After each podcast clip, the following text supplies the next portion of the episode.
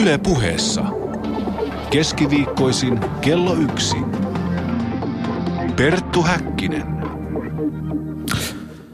Ja kivutonta pikkulauantaita ja lämpimästi tervetuloa tämän viikkoisen sivistyspommin pariin.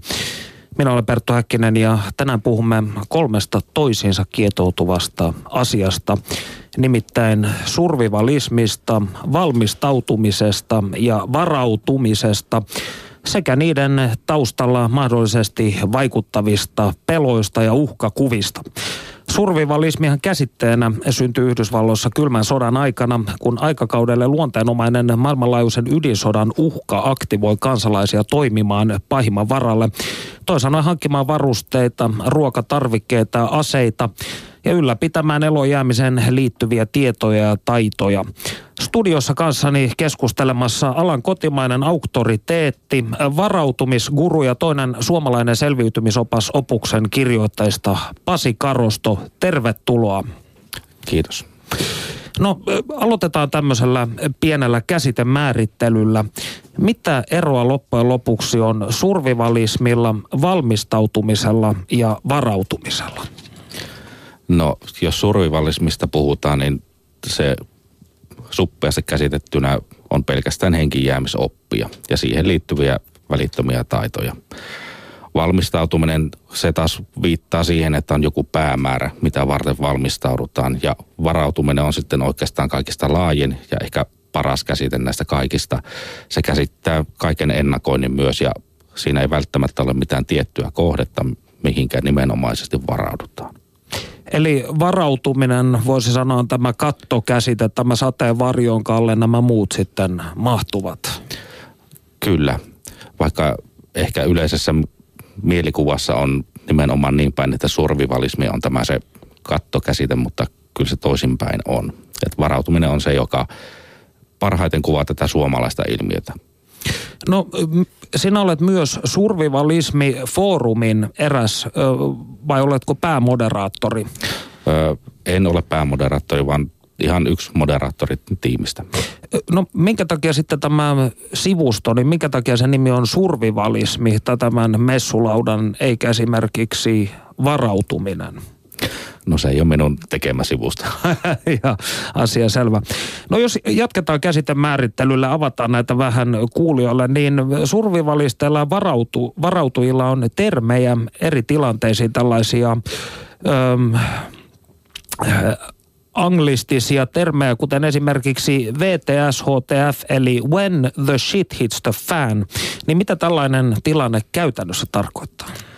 No se on oikeastaan yleisterme kaikelle, mikä voi mennä pieleen. Eli siitä tulee se, englanninkielisessä sanoistahan se tulee. Kun paska osuu tuulettimeen. No näinhän se menee suomeksi. Eli, eli toisin sanoen siis ihan siitä, että autossa saattaa olla akku tyhjä aamulla sitten siihen, että puhkeaa täysimittainen luonnonkatastrofi. Kyllä. Voit unohtaa avaimet kotiin ja mitä teet sitten. Ja se on, mittakaava vaihtelee. No entä sitten tämä myöskin kiehtovasti nimetty termi teotuavki, eli the end of the world as we know it? No se on sitten tämmöinen isompi katastrofi, jossa yhteiskuntarakenteet on jo romahtaneet. Että tota, mitä sen jälkeen? Si- siihen liittyen mietitään erilaisia skenaarioita sitten, että jos yhteiskuntarakenteet romahtaa, niin miten siitä lähdetään sitten etenemään – siinä jokainen toimii omalla tavallaan. Eli onko tämä tämmöinen, voisiko sanoa vähän niin kuin post-apokalyptinen Mad Max-visio? No kyllä sen voi niinkin ajatella, että se on ehkä helpoin kuvitella sitä kautta.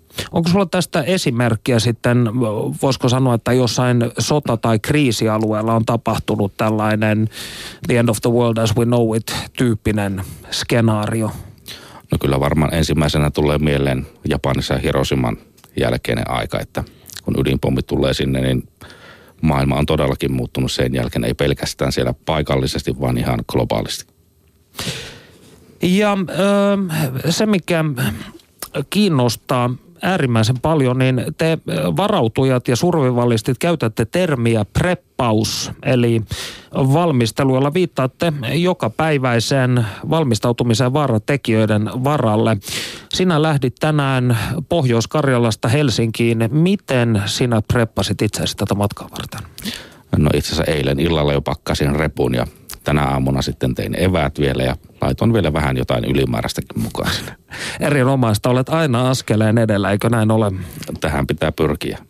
No, ö, miten sinusta alun perin tuli varautuja? Kerro ihan vaikka pitkän kaavan kautta, tämä kiinnostaa. No jos pitkän kaavan kautta lähdetään liikkeelle, niin se lähti oikeastaan ihan lapsuudesta, että olin aikanaan paljon seurakunnan leireillä ja sinne pakattiin rinkkaa sitten ja siinä vaiheessa ruvettiin laittamaan sinne jotain ylimääräistä aina mukaan, että tätä saattaisi tarvita tällä reissulla. Tai sitten, että olisi kiva olla tämmöinen mukana, jotta voi tehdä jotain muutakin siellä sitten. Ja tota, siitä se oikeastaan sitten lähti tota vaellusharrastuksen kautta ja metsässä kulkeminen kyllä opettaa, että mitä kannattaa kuljettaa mukana ja mitä ei. Joka kerta oppii jotakin.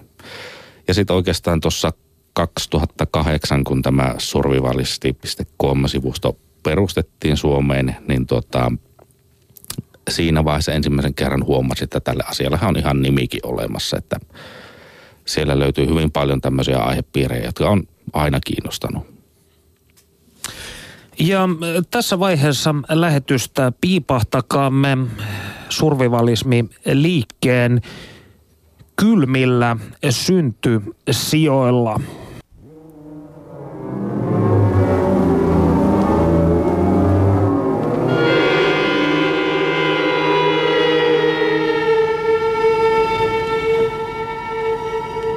Mikäli annamme kolmannen maailmansodan syttyä, se tulee olemaan jotain sellaista, jota ihmiskunta ei ole milloinkaan kokenut.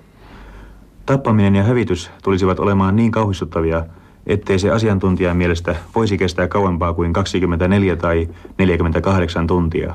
Tuossa ajassa miljoonat meistä tultaisiin pyyhkäisemään olemattomiin ja vielä useammat miljoonat jäisivät taistelemaan sairaina tai vammautuneina henkensä puolesta maassa, joka olisi muuttunut raunioiksi ja tullut radioaktiivisuuden myrkyttämäksi.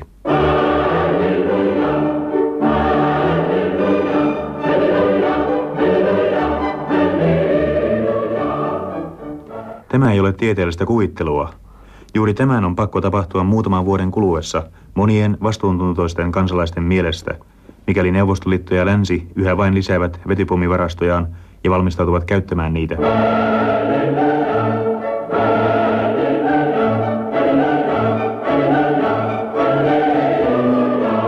Eräät asiantuntijat ovat sitä mieltä, että pommit räjäytettäisiin hyvin korkealla, jolloin ne sytyttäisivät tuleen suunnattoman suuria alueita. Toiset ovat sitä mieltä, että ne räjäytettäisiin alhaalla, jolloin ne imaisisivat suuria määriä maata ilmaan ja peittäisivät maan radioaktiivisella laskeumalla. Niinpä hallitukset voivat vain käännellä ja väännellä pulmaa sekä pyrkiä tekemään joitakin puolustuseleitä samanaikaisesti, kun pommit tulevat yhä suuremmiksi ja ohjukset yhä tappavammiksi. Mutta mitä tahansa tehdäänkin miljoonilla ihmisillä, ei tule olemaan mitään toivoa suojautumisesta. Tietty määrä pommeja pääsee aina ja kaikissa tapauksissa läpi. Nykyaikaiset suojautumistoimenpiteet eivät voi saada kaikkia niitä lentokoneita alas, jotka osallistuvat ilmasta käsin suoritettavaan massahyökkäykseen, ja rakettien pysäyttämisestä on vielä vähemmän toivoa. Jokaisen yksityisen pommin suunnattomasta räjähdysvoimasta johtuen yksikin läpipäässyt riittää kylvämään kuolemaa ja hävitystä suuremmalle alueelle kuin milloinkaan aikaisemmin ja jättämään jälkeensä traagisen maailman.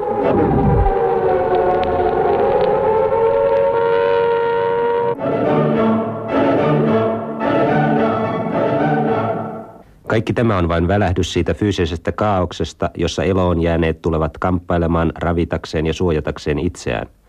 Mutta mikä vaikutus tulee olemaan ihmisten mieliin kaikella sillä, mitä he ovat nähneet? Mitä tapahtui erässä kenraaliharjoituksessa Hirosimassa, missä noin 200 000 ihmistä kuoli ja haavoittui vaikeasti? Ei pidä unohtaa, että tämä oli hyvin pieni pommi, eikä sitä, että muu osa Japania oli ydinaseiden mittapuuta käyttäen vahingoittumaton. Ravintoa, lääkkeitä ja avustushenkilöstöä voitiin toimittaa Hiroshimaan, ja kaupungin ihmiset tiesivät, että jossain ulkopuolella oli sivistynyt maailma edelleen olemassa enemmän tai vähemmän normaaliin tapaan. Niin ei tule olemaan asianlaita niiden ihmisten osalta, jotka jäävät henkiin kolmannesta maailmansodasta.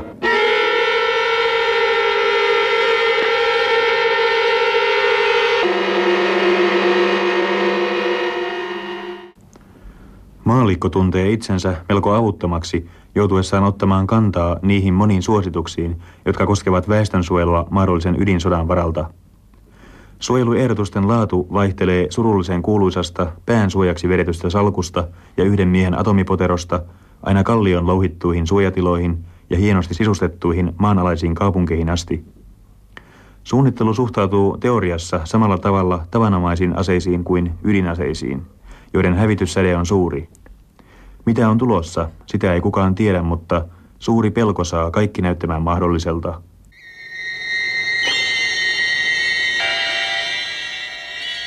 Amerikkalainen psykoanalyytikko Erich Fromm on kiinnittänyt vakavaa huomiota asevarustelun mielenterveydellisesti tuhoisaan vaikutukseen. Hän on huomauttanut, että eläminen jatkuvan tuhon uhan alaisena saa aikaan selviä psykologisia vaikutuksia useimmissa ihmisissä. Pelokkuutta, vihamielisyyttä, paatuneisuutta, sydämettömyyttä ja välinpitämättömyyttä inhimillisistä arvoista. Sellaiset olosuhteet muuttavat meidät barbaareiksi – joskin barbaareiksi, jotka hallitsevat mitä monimutkaisimpia koneita, kirjoittaa Erich Fromm.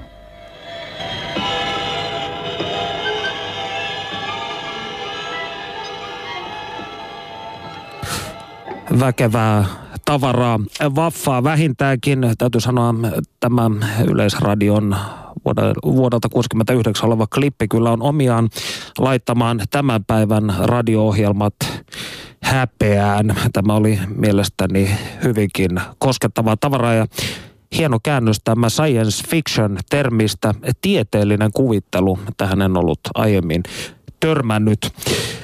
No, ö, miten sinä, Pasi Karosto, tunnistat toisen survivalistin kadulla? Onko Leatherman, reisitaskuhousut ja marssikengät?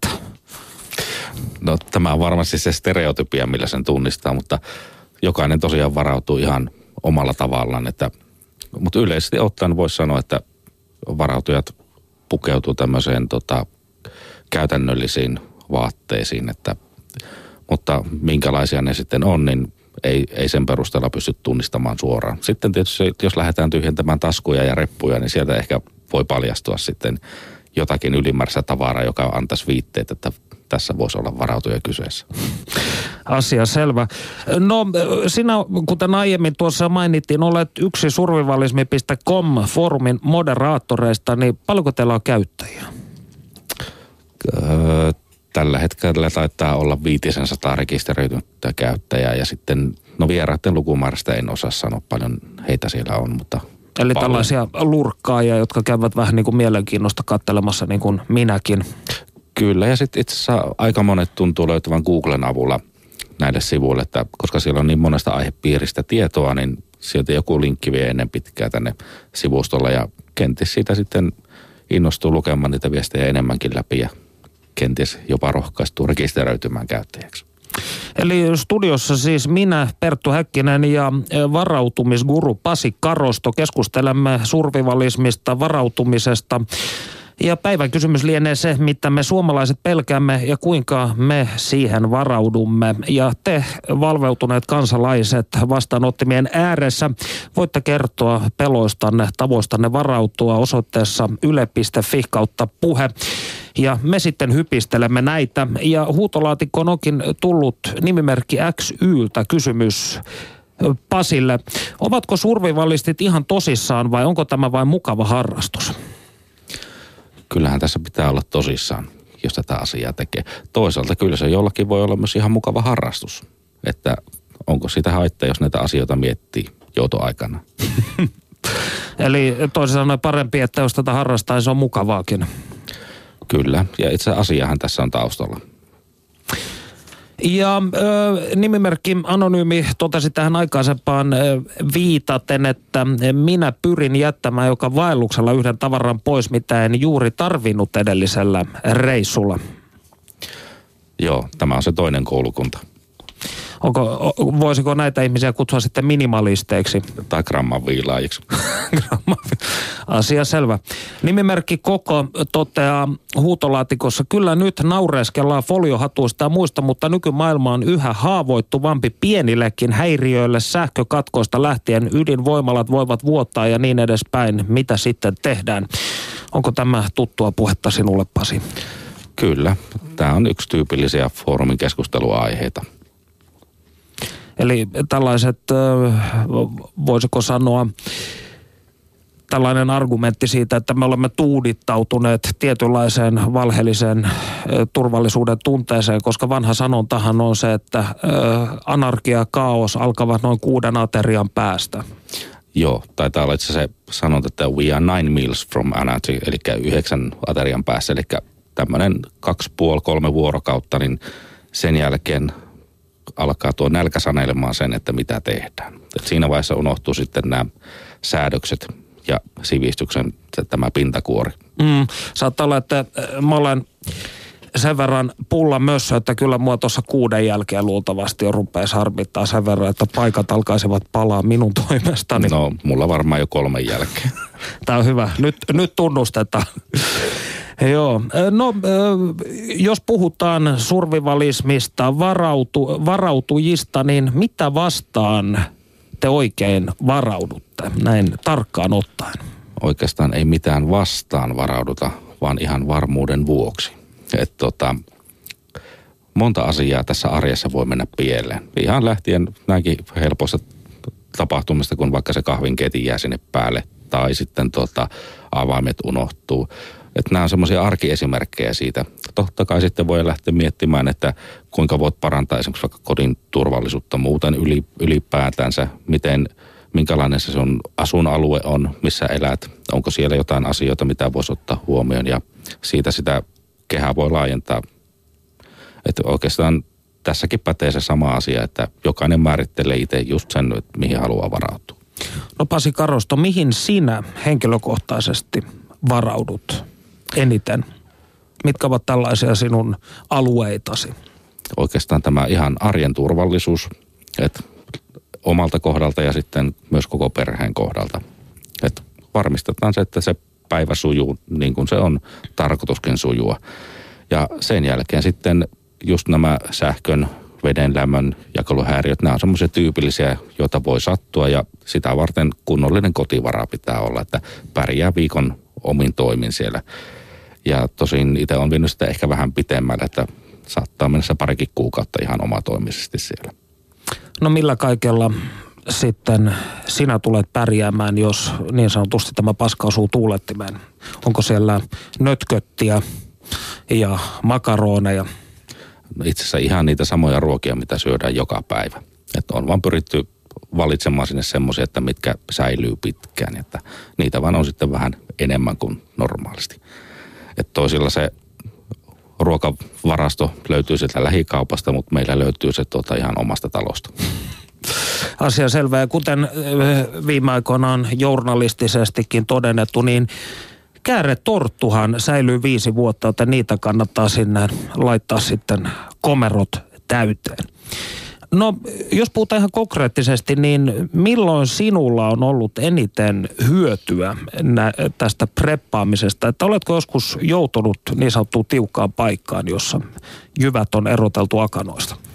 No onneksi en ole joutunut tämmöisen tilanteeseen, että no sen voisi laskea myös tämän varautumisen ansioksi. Että, koska pyrin tietoisesti myös välttämään semmoisia tilanteita, pyrin ennakoimaan aina, että jos lähden jonnekin reissuun, niin otan huomioon sen, että minne mennään, mitä siellä tapahtuu ja minkälaisella varustuksella sinne pitää lähteä mukaan sitten. Et tuota, ja toivottavasti ei koskaan tulekaan semmoista tilannetta, joutuu oikeasti tämmöiseen henkijäämistilanteeseen. Et ei sitä kenellekään toivo tämmöistä. Niin, ei se varmaan hirvittävän miellyttävää ole. Mitä sitten, kun tässä aikaisemmassa kommentissa viitattiin siihen, että olemme tuudittautuneet tietyllä tavalla uskoon siitä, että meistä pidetään huolta valtion tai yhteiskunnan taholta, niin ö, valtion varmuusvarastot, ovatko ne mielestäsi ajantasaiset? Tarkkaa käsitystä mulla ei ole siitä, että millä tasolla ne on, mutta ainakin näin meille vakuutetaan, että kaikki on kunnossa. Mutta tota, minusta se ei riitä. Et jokaisen pitää kyllä kantaa myös henkilökohtaisesti vastuu siitä, että kaikessa ei voi aina luottaa siihen, että se valtio ja yhteiskunta tulee apuun ja ehtii joka paikkaan, jos joku asia menee pieleen. Eli kaos voi vaania oven takana. Onko tämä tietyllä tavalla survivalismin kiteyttävä lause tai varautumisen? En oikeastaan sanoisi noinkaan, koska tota, jos lähdetään ajattelemaan asioita noin, niin silloinhan niitä mörköjä on joka nurkan takana. Et mietitään sieltä ne reaaliset uhat ja varaudutaan niihin. Et tota, ei, en halua millään tavalla leimaantua tämmöiseksi foliohattuilijaksi, eli joka näkee niitä mörköjä tosiaan jokaisen, jokaisen oven takana, että kaikki voi mennä pieleen. Kyllähän sitä pitää muistaa eläkin jossain välissä. Eli tämä on, sinä kannata tällaista maanläheistä arkijärjen lähestymistapaa, voisiko näin no, sanoa? Sit, sitä voi sanoa, että tervettä maalaisjärjen käyttöä, että kaikki mitä tehdään, niin mietitään ensin ennen kuin tehdään. Turhat riskit pois. Tämä on mielestäni erittäin hyvin kiteytetty. Ja studiossa siis Perttu Häkkinen ja varautumisguru Pasi Karosto. Ja voitte siis tosiaan kansalaiset ottaa yhteyttä huutolaatikon kautta osoitteessa yle.fi kautta puhe. Kertoa peloistanne, eh, mahdollisista uhkakuvista ja niistä, miten niihin olette varautuneet. Ja tähän väliin kuunnellaanpa, mitä vanhempi tutkija Leena Ilmola International Institute for Applied System Analysisista kertoo suomalaisten peloista. Panu Hietaneva haastattelee. Yle puheessa keskiviikkoisin kello yksi. Perttu Häkkinen. Mikä on suomalaisten mielestä todennäköisin uhka, joka kohdistuu Suomeen? Suomalaisten perusturvallisuus on hyvin kunnossa. Eli suomalaiset ei ko- koe, että me yhteiskuntana oltaisiin kenenkään ö, ulkoisen uhan tai väkivallan niin kuin, suhteen turvattomia tai että me oltaisiin yksilön väkivallan suhteen turvattomia. Että me tehtiin yksi näistä tutkimusmittauksista pari viikkoa ennen Hyvinkään ampumisia ja sitten toinen puolisko tehtiin heti Hyvinkään ampumisten jälkeen ja siinä ei oikeastaan näkynyt mitään suurta muutosta. Että oliko niin, että 1200 vastaajasta, niin oliko siellä nyt kolme tai neljä, jotka jotka mainitsivat jonkunnäköisen fyysisen väkivallan ja olisiko sillä yksi puhunut ampumisista. Mutta se, mitä me eniten pelätään, on tämän, aineiston, tämän aineiston mukaan, jossa ihmiset saavat spontaanisti vastata ilman, että heiltä kysyttiin täsmällisesti, että mitkä on konkreettiset pelot. Niin tämän aineiston mukaan me pelätään sitä, että, että Suomi menettää niin kuin itsenäisyytensä ja itsemääräämisoikeutensa ja taloudellisen perustansa johtuen suurilta osalta siitä, että, että me joudutaan niin kuin rahoittamaan EUn toisia valtioita ja siitä rahoitustaakasta tulee liian suuri. Millaisia ovat suomalaisten tyypilliset pelot tänä päivänä? Se jakautuu niin kuin kahteen, kahteen semmoiseen pääluokkaan ja josta toinen koskee nyt sitten tätä meidän hyvinvointiyhteiskuntaa sitä, että, että eriarvostumisen lisääntymistä, sitä, että ne, jotka on huonommassa asemassa, niin ne jää heikommalle. Eli suoraan sanottuna, niin kuin joku totesi, että rikkaat rikastuu ja köyhät köyhtyy. Tämä on se yksi aihe, jolloin silloin se pelätään sitä, että suomalaisen hyvinvointiyhteiskunnan rakenteet murtuu. Tämä oli semmoinen teema, joka oli vuosi sitten kesällä oli ja aivan keskeinen teema. Ja sitten toinen teema, joka nyt näyttää vahvistuneen pikkuhiljaa, on työhön liittyvä teema. Eli suomalainen työelämä tällä hetkellä on niin kova, että ihmiset pelkäävät, että jaksavatko he niin kuin eläkkeelle saakka – sairastumatta tai sitten jaksavatko he tehdä niin paljon töitä, että saavat pitää työpaikkansa tai jos on kyse nuorista ja opiskelijoista, että mitä pitäisi opiskella, jotta saisi tulevaisuudessa edes työpaikan. Eli pelätään sitä, että että sitä työelämän epävarmuutta, irtisanomisia, mutta sen lisäksi myös ne, jotka on työssä, niin tietysti sivusta seuranneet kollegojen ja työtovereiden irtisanomisia, niin ne pelkää, että he tekevät jonkunlaisen virheen ja sitten tai tekevät liian vähän töitä tai esimies saa jonkun syyn sanoa irti, jolloin itse joutuu sitten kilometritehtaalle. Kun mä mainitsin, että on kaksi pääaihetta ja sitten kolmas aihe näissä peloissa, niin se kolmas aihe liittyy yksin jäämiseen. Ja se liittyy siihen, että, että jään täysin yksin ja on um, olen umpikujassa ja enkä löydä ulospääsyä. eikä, eikä yhteiskunta auta näissä asioissa että on täysin niin kuin tikku purossa, että ei ole mitään mahdollisuutta vaikuttaa omaan, omaan tulevaisuuteen. Kuinka suomalaiset varautuvat näihin pelkoihinsa? No tämä olikin loistava kysymys siinä mielessä, että, että me ei oikeastaan olla varauduttu. Tämä liittyy siihen, että me ollaan niin ulkoistettu yhteiskunnalle kaikki vastuu hyvinvoinnista. Meillä on hyvinvointiyhteiskunta, joka sitten pitää meistä huolta. Että, että me ei olla ei niin kuin mielletä sitä, että mitä yksilötasolla voisi tehdä asialle. Että yksilötasolla me voitaisiin yrittää, niin kuin, kun me mietitään omaa koulutusta, niin me voitaisiin yrittää hankkia sellainen koulutus, mikä olisi mahdollisimman monipuolinen niin, ettei se olisi vaan niin kuin ihan yhteen ammattiin tai yhteen tehtävään sopivaa, että sitä voisi käyttää monessa puolella. Kotona me voitaisiin katsoa, että ei nyt hypättäisi vaihtamaan sitä lamppua niin kuin niin kuin jakrarakennelman päälle, joka on tämmöinen fyysinen asia. Tai kyllä silläkin on vaikutusta, että miten liikenteessä käyttäytyy, että jääkö auton alle vai ei. Ja mihin aikaa vuorokaudesta liikkuu ja missä kunnossa. Mutta ei me oteta näitä, ei, ei me itse kukin niin kuin varauduta tähän nä, näihin ongelmatilanteisiin – ehkä ottamalla vakuutus, mutta silloinkin se vastuu siirtyy vakuutusyhtiölle. Että, että tässä on ehkä se kaikista suurin haaste meille niin kuin kansakuntana ja, ja yksilöinä, että, että kun globaali järjestelmä on sellainen, mihin me ei voida vaikuttaa ja kun sieltä tulee sellaisia voimia, jotka heikentää esimerkiksi meidän talouden perusteita, niin pitäisi meillä nyt olla niin kuin kansakuntana sekä yksilönä niin jonkunnäköinen plan B näin puhui siis vanhempi tutkija Leena Ilmola. Panu Hietaneva haastatteli.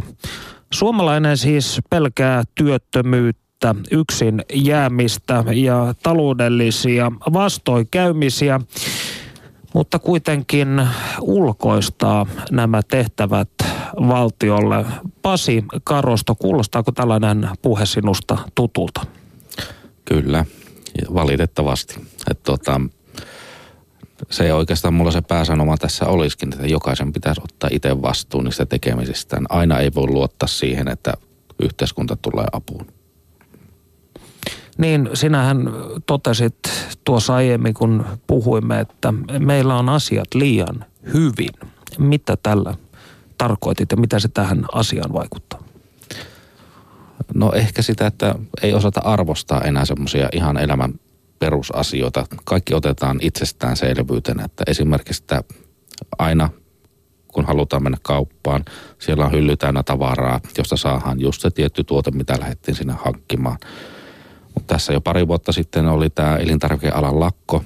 Se osoitti sen, että ihmiset onkin sitten ihmeissään, kun siellä kaupassa onkin tyhjät hyllyt.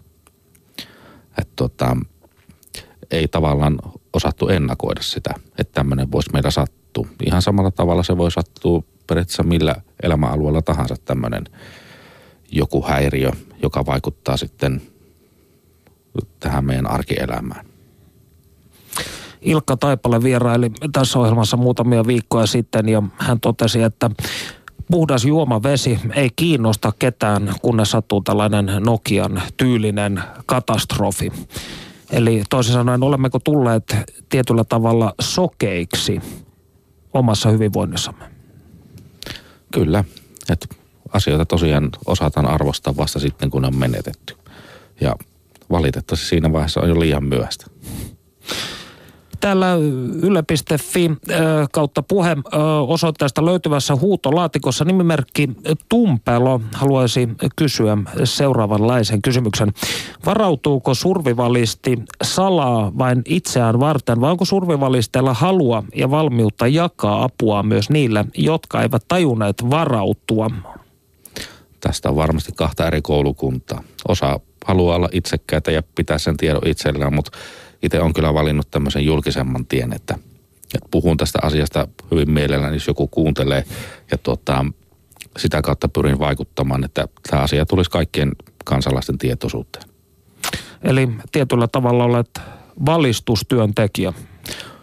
No, näinkin voi sanoa. Ja anonyymi pyytää tässä avaamaan vähän vielä sitä, että mitä tarkemmin tarkoitimme kotivaralla tässä aiemmassa, aiemmassa. Joo, kotivara on ehkä semmoinen, mikä hyvin yleisesti mielletään pelkiksi elintarvikkeiksi. Et tota, kotivara on oikeastaan kaikki ne tavarat, mitä tarvit itsenäiseen elämiseen nykyisen suosituksen mukaan viikon ajaksi. Aikaisemminhan tämä suositus oli kaksi viikkoa, mutta kukaan ei kiellä varautumista pitemmäksi aikaa. Eli se käytännössä tarkoittaa sitä, että pitäisi olla just elintarvikkeet. Se on varmasti se ensimmäinen, mikä tulee mieleen. Sen jälkeen pitää olla myös joku keino kypsentää se ruoka. Esimerkiksi retkikeittimiä tai tulisia tai joku tämmöinen. Se kuivan makaronin pureskelu alkaa jossain vaiheessa tympimään varmasti. Ja tota, sen lisäksi pitää olla tietysti juomaa, jotain valaistuksen lähettä, kynttilöitä, lyhtyjä, val, tota, taskulampuja vastaavia. Eli oikeastaan ihan mitä tahansa. Myös kaikki tämmöiset hygieniatarvikkeet, pesuaineet kuuluu tähän. Että kaikki todellakin, mitä siinä arjessa tarvit, niin niitä pitäisi olla varastoituna vähintään sen viikon tarpeeksi. Onko sitten kun survivalistit puhuvat tällaisesta bobista eli bug out bagista, joka on siis tällainen kolmen vuorokauden, voisiko sanoa siirtymä laukku, eli vähän tällainen en, en tule yöksi kotiin kassi. Niin. Joo, en, en tule muutamaan yhden kotiin kassi. Joo. Niin, mitä, mitä, mitä tähän Bobiin sitten sisältyy yleensä? No Bobi, niin kuin se sanoitkin tuossa, että se on se kolmen vuorokauden tarpeet siinä. Eli voisi käsittää sen asian jo niin, että siinähän sulla on jo kolmen vuorokauden kotivara olemassa. Ja Bobi on, se idea on siinä, että se on myös mukaan otettava. Eli siinä on joku kantovälinen laukku, johon ne sitten otetaan ja jokaiselle perheenjäsenelle pitää tietysti olla tämä sama asia. Että se ei riitä pelkästään, että isän selässä on reppu, jolla isä selviää kolme viikkoa, kol, anteeksi kolme päivää. ja tota, mutta kyllä sitten muiden perheenjäsentenkin pitää pystyä se sama aika olemaan. Jos oli kiinnostava tässä, kun tutustuin tähän aiheeseen ja tsiigasin tsiikasin, että survivalisti suosittelee, että pidä aina kondomin mukana. Ensimmäinen ajatus oli tietysti, että no se on hyvä juttu, että, se on ihan fiksu, että aletaan lisääntymään, jos on joku katastrofi käynnissä. Mutta sitten selvisi, että tämä kondomi oli tarkoitettukin veden kantoa varten mahdollisesti tiukan paikan tullen. Kyllä. Eli tämä, tota, tilapäisvälineitä, millä pystyt vettä kuljettamaan. Saman asian periaatteessa ajaa myös joku tämmöinen pakastepussikin, että se on ehkä helpommin perusteltavissa vaimolla. no, nimi, nimimerkki Sala Preppari toteaa tällä huutolaatikossa, että meikä preppailee salaa. Naiseni ei tiedä siitä, mutta pidän sen kohtuudessa. Mulla on kaksi fikkaria, paristoa, tulitikkuja, paristokäyttöinen radio, käteistä, hopeaa ja kultaa. Onko tällainen salapreppaus sitten yleistä? No ainakin tuon foorumikierrottelun pohjalta niin näitäkin tapauksia on. Että kaikki ei halua kertoa edes sille elämän kumppanilleen, että tota, valmistautuu tai varautuu. Ja tota, no se on jokaisen oma päätös.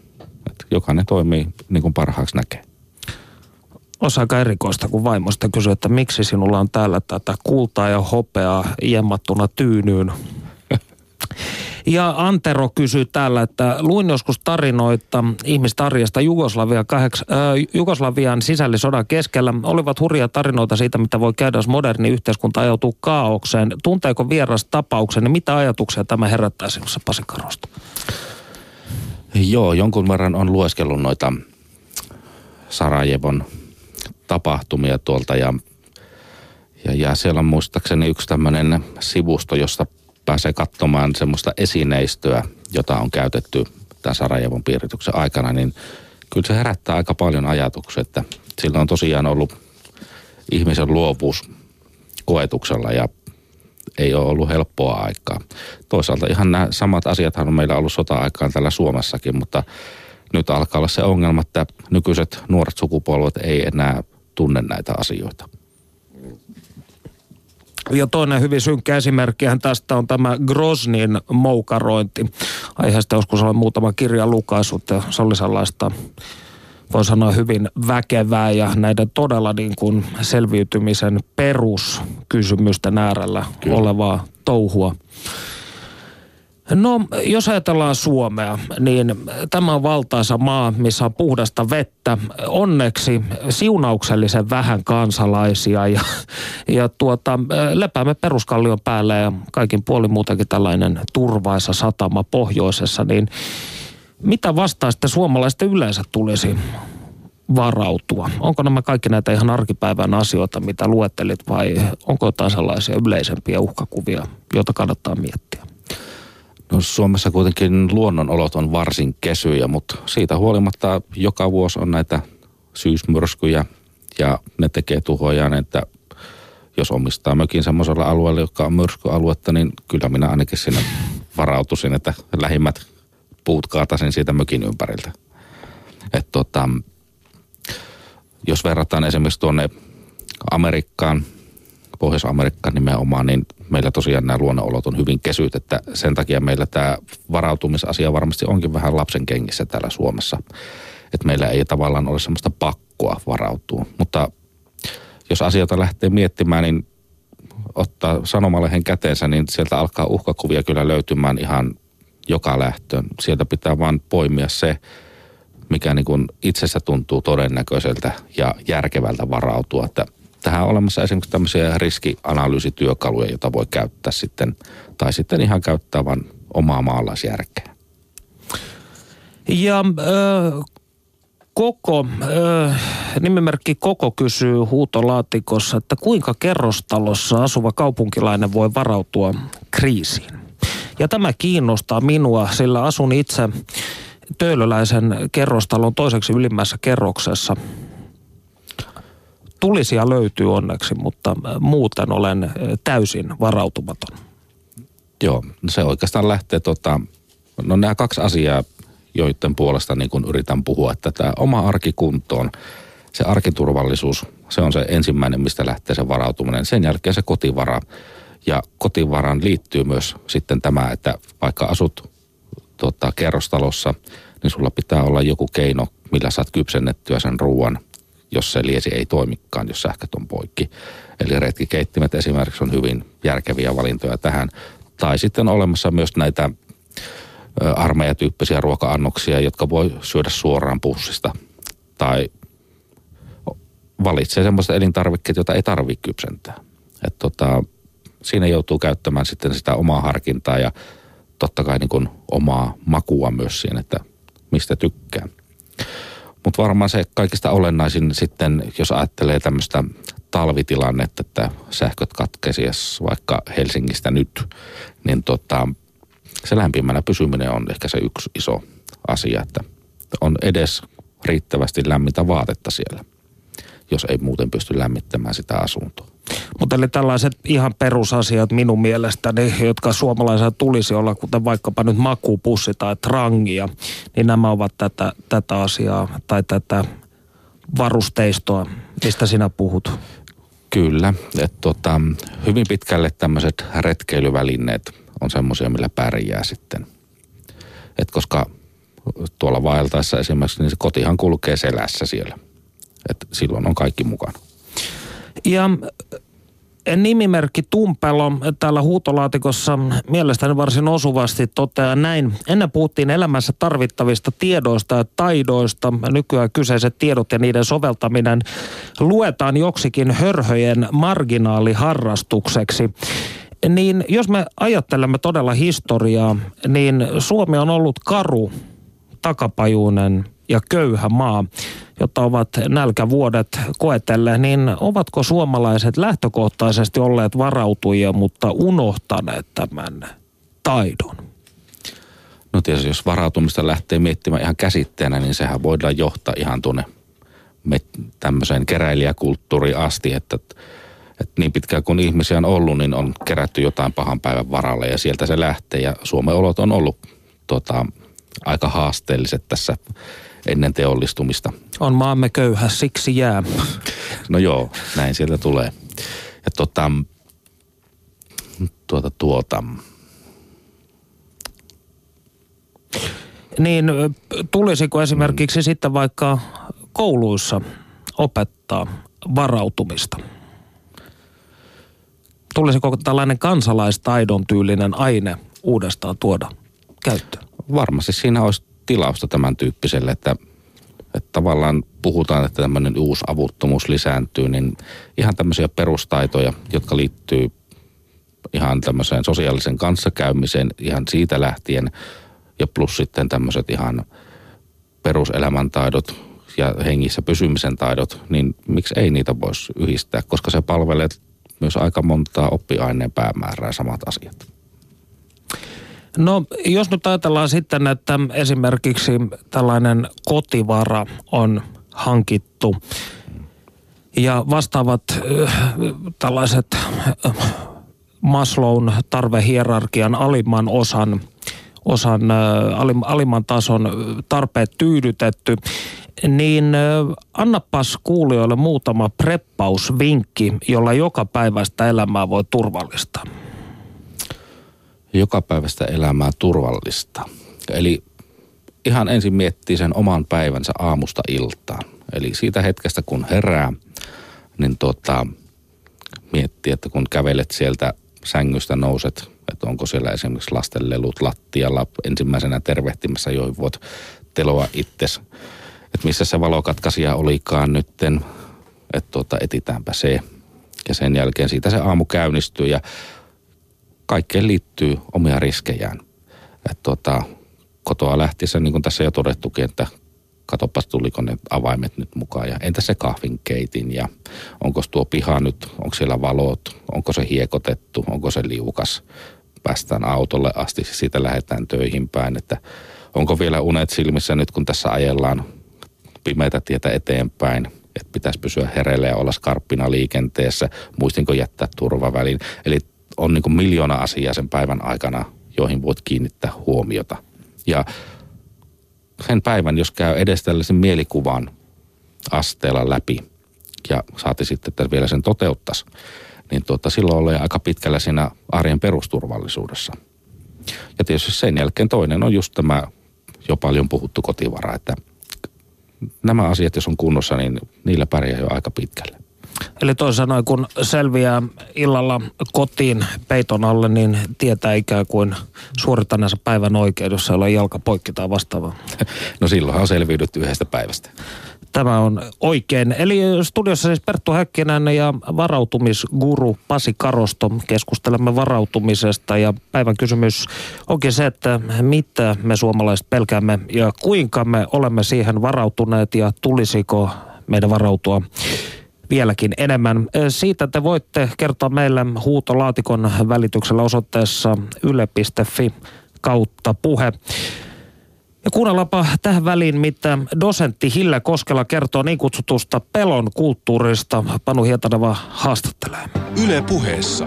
Keskiviikkoisin kello yksi. Perttu Häkkinen. Pelkokierre kirjassasi puhutaan pelon kulttuurista. Mitä tämä termi tarkoittaa? No se oikeastaan tarkoittaa sitä, että, että ihmiset on alkanut varautua kaikenlaisiin turvallisuuskysymyksiin ilman, että mitään sellaista muutosta varsinaisesti esimerkiksi rikosten määrässä olisi tapahtunut. Että se tulee semmoisena pikkuhiljaisina muutoksina, että ihmiset alkaa niinku uskoa ja sitten vähän myös uskotella toisilleen, että joku asia on vaarallinen, vaikka se, sitä ennen pidettiin aivan turvallisena. Mistä tällainen pelon kulttuuri on saapunut Suomeen?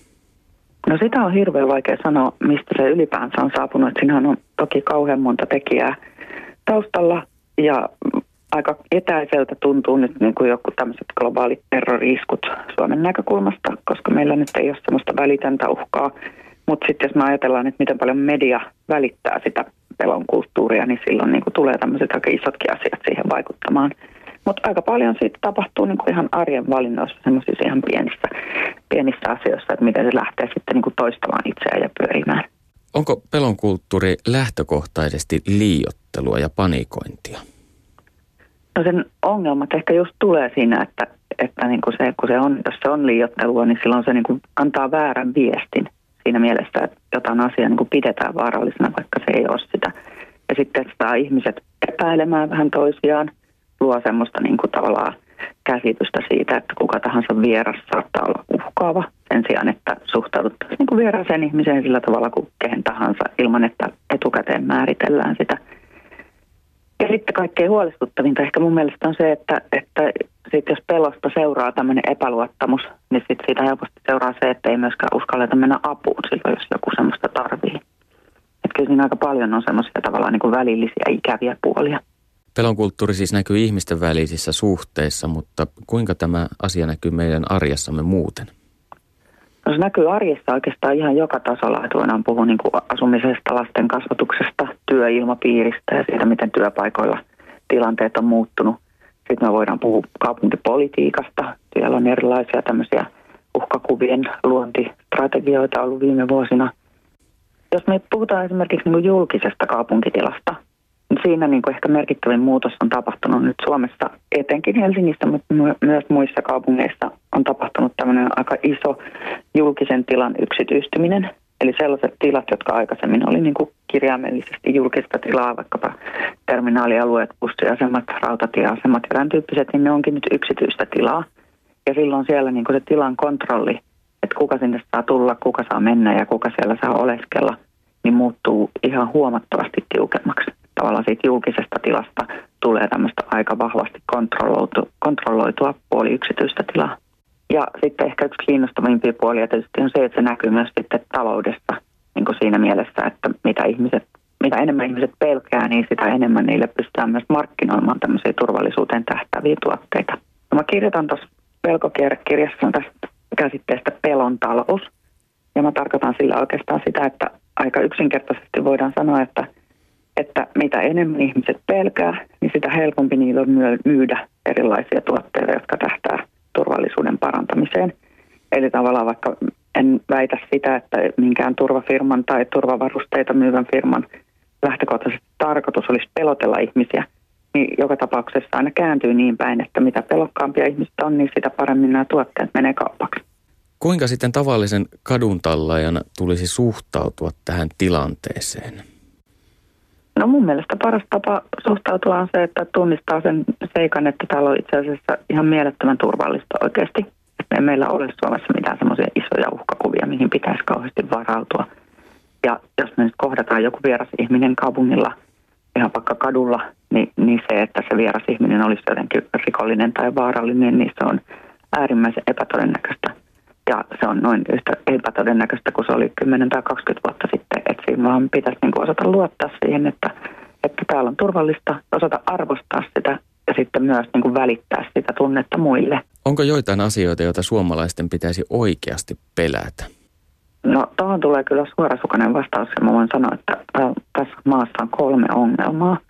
Ne on mielenterveysongelmat, alkoholiongelma ja perheväkivalta. Ja niistä kun lähdetään, niin me ei niin kuin koin lähelle päästä sitä semmoista katukulttuuria. Että kyllä se, niin kuin se pelon kulttuuri tai sanotaan, että se, että mihin pitäisi varautua, mihin pitäisi oikeasti panostaa, niin kyllä se löytyy niin kuin ihan muualta kuin sieltä kadulta.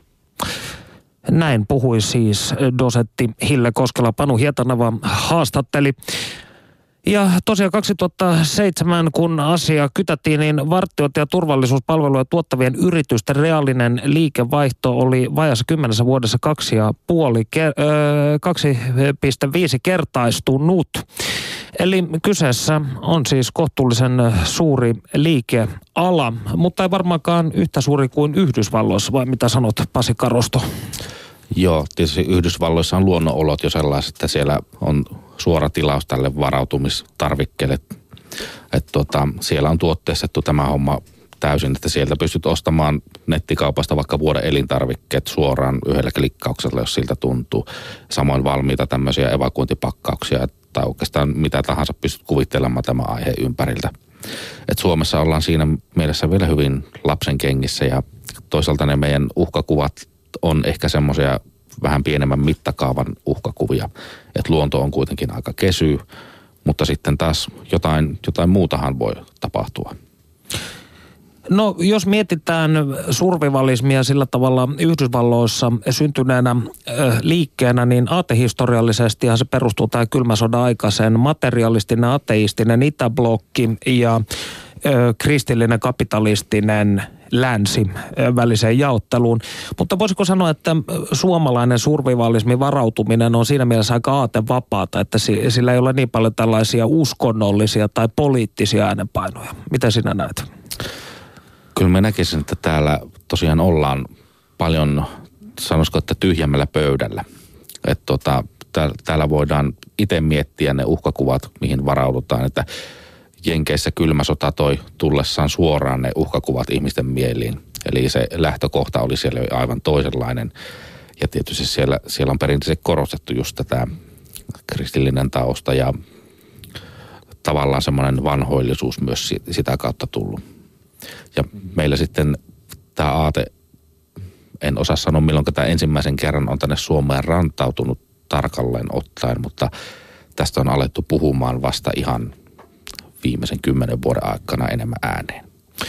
No osaatko siihen vastata, että kuinka suurta osaa survivalistin elämässä näyttelee mahdollisesti pelko tai huoli? Pelko tai huoli on oikeastaan semmoinen ihan taustalla oleva asia. Eli ihan normaalia elämää tässä eletään, mutta ajatellaan asioita vähän pitemmälle. Että ne pelot ei suinkaan saa ruveta hallitsemaan sitä elämää, koska silloin silloin se homma on mennyt pieleen. Ne, eli ihminen lamautuu vai muuttuu pakonomaiseksi, kompulsiiviseksi? No ehkä se muuttuu vainoharraseksi siinä vaiheessa. Että näkee joka paikassa sitten niitä mörköjä. Että eihän niitä joka paikassa oikeasti ole. Että et suurin osa tästä, mitä me eletään, niin tämä on ihan tavallista arkea, missä ei ole mitään. Mutta pitää miettiä myös sitten, että entäs jos jotain sattuu. No se tietysti kiinnostaa, kun Foxilla pyörivä maailmanloppu odottaa, että sarja seuraa maailmanloppuun valmistautuvia amerikkalaisia tutustuu heidän tapoihinsa valmistautua tähän, niin voisitko katsoa, että onko tämä sarja tietyllä tavalla vaikuttanut myös suomalaisten varautujien ja survivalistien maineeseen tai julkisuuskuvaan? Kyllä se varmasti omalta osaltaan vaikuttaa siihen, että se antaa yhden mallin siitä, mitä survivalismi voi olla. Ja sen takia itse oikeastaan mieluummin puhun tästä varautumisesta, että pidetään ihan selkeä pesäero tähän jenkkimeininkiin. Että tuota, siinä sarjassa on varmasti semmoisia hyviä pointteja myös. Eli sieltä voi poimia sellaisia ratkaisuja, mitkä voi sopia siihen omaan arkeen.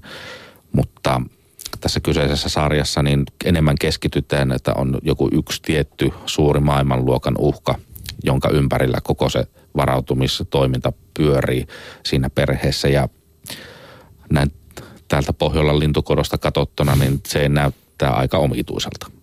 Niin täytyy sanoa, että kaksi osaa olen kyseistä sarjaa katsonut, että kyllä siinä tuo foliohattu kertoo vaikuttaa olevan kohtuullisen korkea. Kyllä siinä tätä usein perulla olla käytetty. No, mitä sitten haluaisit sanoa ihmisille, jotka ovat vaikkapa nyt pohjustaneet mielikuvaansa varautujista tämän sarjan perusteella? Sanoisin, että siinä vaiheessa kannattaa lähteä tutustumaan esimerkiksi tuonne nettiin. Että käykää katsomassa tämä survivalistien tuota, suomalainen keskustelufoorumi ja sieltä löytyy ihan asiallista tietoa Suomen oloihin. Ja tähän väliin äh, huutolaatikossa Rude Boy hieno nimimerkki viittaa tuollaiseen jamaikalaiseen ska-kulttuuriin. Toteaa, lääkkeitä ei pidä unohtaa, niitä ei ole hätätilanteessa saatavilla apteekeista. Myydään kaikki tarpeellinen loppuun nopeasti. Muutenkaan ei tärkeimpiä lääkkeitä ole käsillä, jos ei ole varautunut. Onko tämä järkevää puhetta? Kyllä, varmasti on. Eli siinä vaiheessa, jos tulee joku ongelmatilanne, niin, tilanne, niin siinä vaiheessa ihmiset ryntää sinne apteekkeen, että kannattaa tämmöistä peruslääkevarausta pitää. Se oikeastaan kuuluu siihen kotivaraan yhtenä osana. Että tota, sieltä löytyy särkylääkkeitä ja kenties yskänlääkkeitä ja ihan tämmöistä perusensiapuvälinettä. Että tämmöistä, mitä nyt ylipäätänsä tarvitaan. No mitä sitten suurta osaahan ö, näyttelee tällaiset niin kutsutut BOL, eli Bug Out Locationit, tällaiset salapiirti, niin onko tämä Suomessa yleistä? No se, että se riippuu tästä määritelmistä, mikä käsitetään tähän bolliksi. Että tota, Melkein kaikillahan on kesämökki. Suomalaiset ovat mökki kansaa ainakin. No siinä mielessä, jos ajatellaan tämä väljästi, niin meillä on asiat hyvin. Että on tavallaan joku paikka, jonne voi mennä siinä tilanteessa, että joku asia menee pieleen.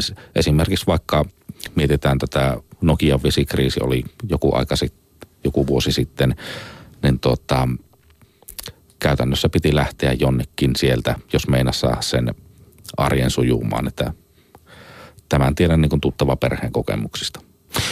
No pystyisitkö Pasi noin minuutissa kertomaan, jos nyt esimerkiksi Sosnoi Borin yksi reaktoreista tuhoutuisi ja vaikkapa Helsinkiin tulisi ydinlaskeuma, niin mikä olisi tällöin marssijärjestys? Kuinka täältä pitäisi lähteä ja millä varustein ja minne? Aika haasteellisen tehtävän lykkäsit tässä. Mi- minuutti aikaa. No minuutissa ensimmäisenä tota, jokaisellahan luonnollisesti valmiina tämä bol-pakkosta kolme päivää selvitään jonnekin ja sitten pitää päättää se suunta, mihinkä lähdetään. Eli käytännössä, jos Sosnovibori pamahtaa tuolla, niin eiköhän meillä pohjoinen ole suuntana siinä vaiheessa. Ja tuota, pitää päästä pois siltä uhkaavalta laskeuma-alueelta. Eli autoon porukka ja sitten ensimmäisenä tulee luultavasti se ongelma, että nämä kehätiet täyttyy hetkessä autoista. Eli silloin pitää olla mietittynä myös tämmöinen sivutiereitti, josta pääsee etenemään. Että tai vettä pitkin. Tai vettä pitkin, kyllä. Se tietysti riippuu, että mitä välineitä on käytössä tässä ja mikä vuoden aika sattuu olemaan ja tämmöiset asiat vaikuttaa siihen. Ja sitten sieltä kotivarasta otetaan elintarvikkeita mukaan niin paljon kuin siihen kulkuneuvoon mahtuu. Ja tavallaan se kolmen päivän evakuointipakkaus antaa sen mahdollisuuden kolme päivää miettimisaikaa, että minnekä suuntaan tässä mennään. Mutta esimerkiksi myös polttoainetta kannattaisi olla varastoituna sen verran, että sen auton saa ainakin kerran tankattua siinä. Muistakaa nämä sanat, jotka meille kertoi varautumisguru Pasi Karosto. Lämmin kiitos haastattelusta. Kiitos teille.